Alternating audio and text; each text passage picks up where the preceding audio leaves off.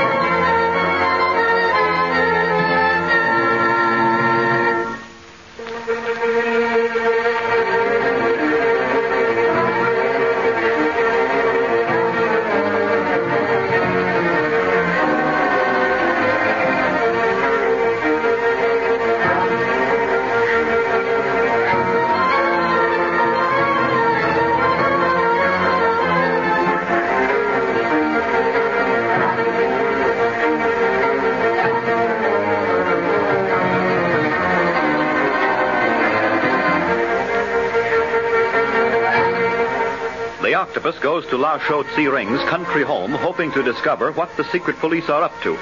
Meanwhile, Clint and his host have gone to Lhasa to telephoto the pictures of the criminal to Chief Riley in New York. Dawa explains their absence by saying they have gone for incense to celebrate the picnic day, and the octopus waits to see if the story is true. In Lhasa, Clint is accosted by a holy man on the turquoise roof bridge who tells him that Marcia Winfield is held prisoner at Lake Tengrinor. He also advises Clint to purchase some incense before returning home. Barlow does not understand why until he returns to find the octopus awaiting him. After his arrival, the arch criminal hurriedly leaves, and now we find the boys discussing the mysterious message Clint received through the holy man. And that's the whole story, boys. The Lama, or holy man, called me by name and told me where Marcia was.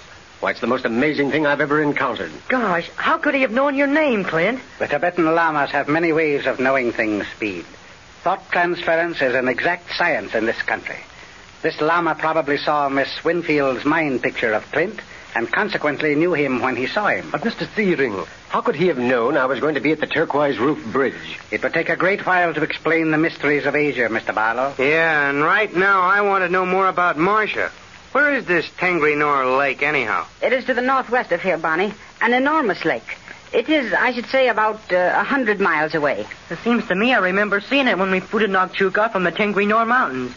Isn't the lake near that mountain range, Dawa? Uh, yes, it is, Speed. It is also on the edge of Chang Tang area. Chang Tang. Uh, the northern plains, Barney. Uh, here, let me show you on a map. Yeah, that'd help. All this business about Great Fear and Chang Tang don't mean a thing to me. Uh, here's a map.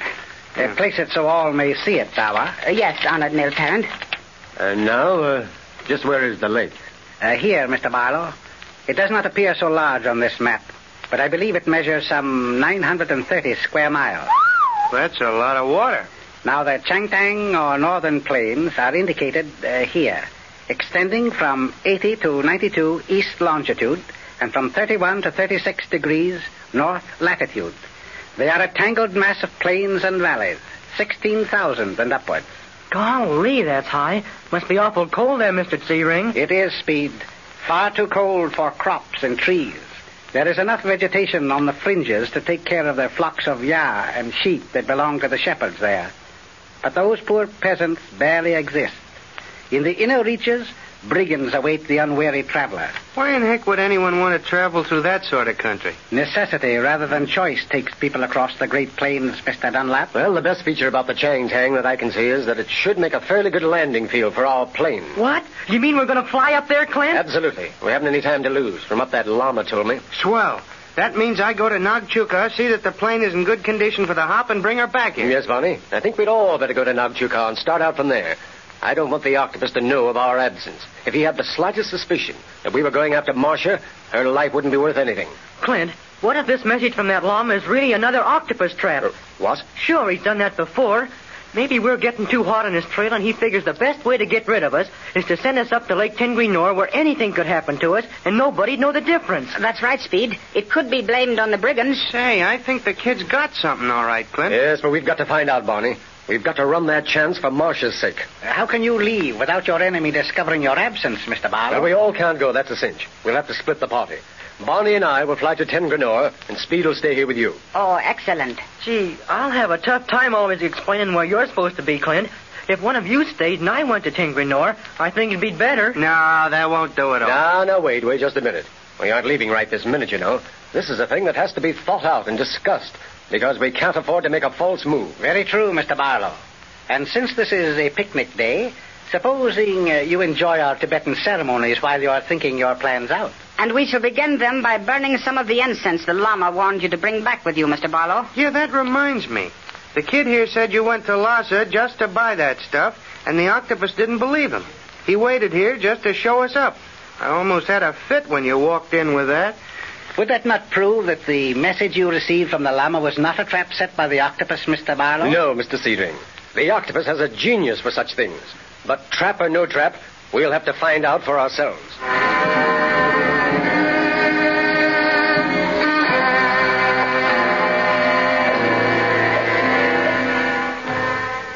Quan Wu, Yes, master? I have been thinking about the Winfield girl. There is no need for me to hold her as hostage any longer. Evidently, the secret police have given up hope of ever finding her, so I may as well do away with her. And her brother as well? Yes, when they are gone, they cannot talk about me. Very true.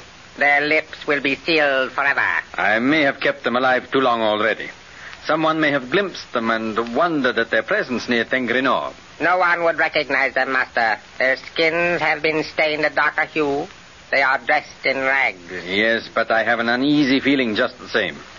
I'm going to send for one of my planes from the Black Pass, and I want you to fly to Tengrinor and superintend the uh, disposal of the Winfields yourself. Aye, master. Why not? I cannot go myself with the secret police in the neighborhood. Besides, I must see that the slave traffic continues. That is more important to me than the fate of Marcia Winfield or her brother. Very well. But I do not care for flying. It is a short flight, and I shall send for one of my best aviators. You will leave tomorrow. I do not know just when, since I have not talked to Black Pass over shortwave yet. But I shall let you know the time of your departure as soon as possible. I shall await your commands.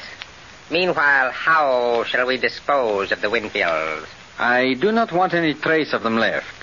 I believe the lake is our answer to that. Weight the bodies well, and then row them out to the middle of the lake. Leave them there. and no one will ever find them in the chill depths of Lake Tengrinor.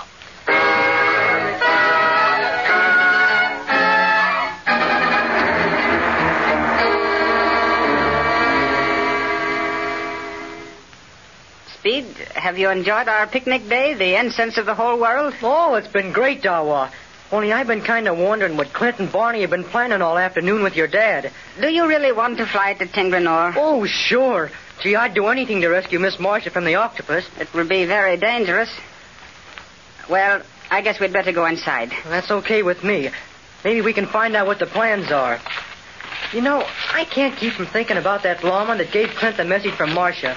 How he knew all he did, even to knowing that Clint must bring back that incense. I told you that you would see many things in Tibet that could not be explained by reason, Speed. Yeah, I remember. But that incense business. Oh, it's too much for me. I shouldn't worry about it if I were you. Well, here we are. Is that you, Dawa? Uh, yes, honored male parent. Come here, please, and bring Speed with you. Very well. Sounds like they've finished planning all right. Gosh, I'm excited. So am I, Speed. I only wish that I could go with you. Searing, once we find Marcia Winfield, we have the octopus where we want him. Her evidence will enable us to arrest him. Hi, Clint. Am I going on the flight? Yes, Speed. I am? Oh, swell. Yeah, no, wait just a minute. I'm only allowing you to come along because of necessity. There's no telling how many octopus gangsters are up there guarding her, and it'd be foolish to attempt the rescue alone. So I've decided to leave Barney here to keep an eye on the octopus, and you and I'll make the flight to Tengrinor. Uh, what about Chief Tipo, Mr. Barlow? Could he not help you in this? And he can help us plenty after we find Miss Winfield, Dawa. But until then, he can do nothing. Remember, the Tibetan government needs visible proof of the octopus's guilt. True. I had forgotten for the moment. Well, when are we going to start the flight, Clint? Well, that all depends on the condition of the plane, Speed. We'll go to Nagchuka tonight, you, Barney, and me, and see just how things are. If all goes well, we might be able to take off tomorrow. Hot dog. Yeah, and me grounded. Me who was itching to get in the air again. Oh, don't you worry, old cloudbuster. You'll have plenty of chances to fly soon. While you and Speed are at Tengrinor, we shall keep word of your absence from the octopus should he come to visit me again. Yes, and that's where you can help a lot, Dawa. Not long ago, you said you wanted to become a member of the secret police. Well, now here's your chance to break into the work. Oh, thank you, Mr. Barlow.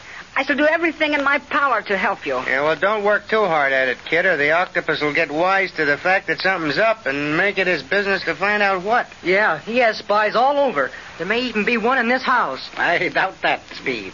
All my servants have been with me years. I trust Why, of course you do. Oh, by the way, Mr. Searing, a while ago you mentioned that you might be able to get hold of a portable shortwave radio set. That is true. I purchased one when I obtained the telephoto set. It is in the government building at Lhasa. Uh, it is not in use at present. Well, could you bring it here so that Speed and I could keep in touch with you? Yes, I know that I could. Gee, that'd be swell. Barney could keep us posted on what's happening here. Yeah, if I have time. Things are liable to be happening so fast after you leave that I won't even have time to talk. Oh, say, nothing can stop you from talking, fella. Barney will have a great deal to talk about while you're gone, Mr. Barlow. I intend asking him many questions about the secret police. well, you'll probably have him back here by this time tomorrow evening, Dawa. And now, guess we'd better pack our things, Speed, because we won't be coming back here until we've made the flight to Tengrinor. Okay, Clint. Won't take me long to pack. You're definitely leaving this evening? Yes, Dawa. We don't want the octopus to notice our departure. We can best do this uh, under cover of dark. Your father has kindly given us the use of his car. And anything else that may aid you, Mr. Barlow? Say, hey, look out of the window in the direction of the pass of the Iron Dagger. Is that fire I see? Fire? Let me see. Uh, here are the field glasses, Barney. Thanks, kid. Hey, that fire's moving down the foot trail from the octopus's castle. Looks like torches. Torches? Now what's he up That's to? up to Barney to keep an eye on him, Speed. Right now, we're going to get ready for our flight to Tengrinor.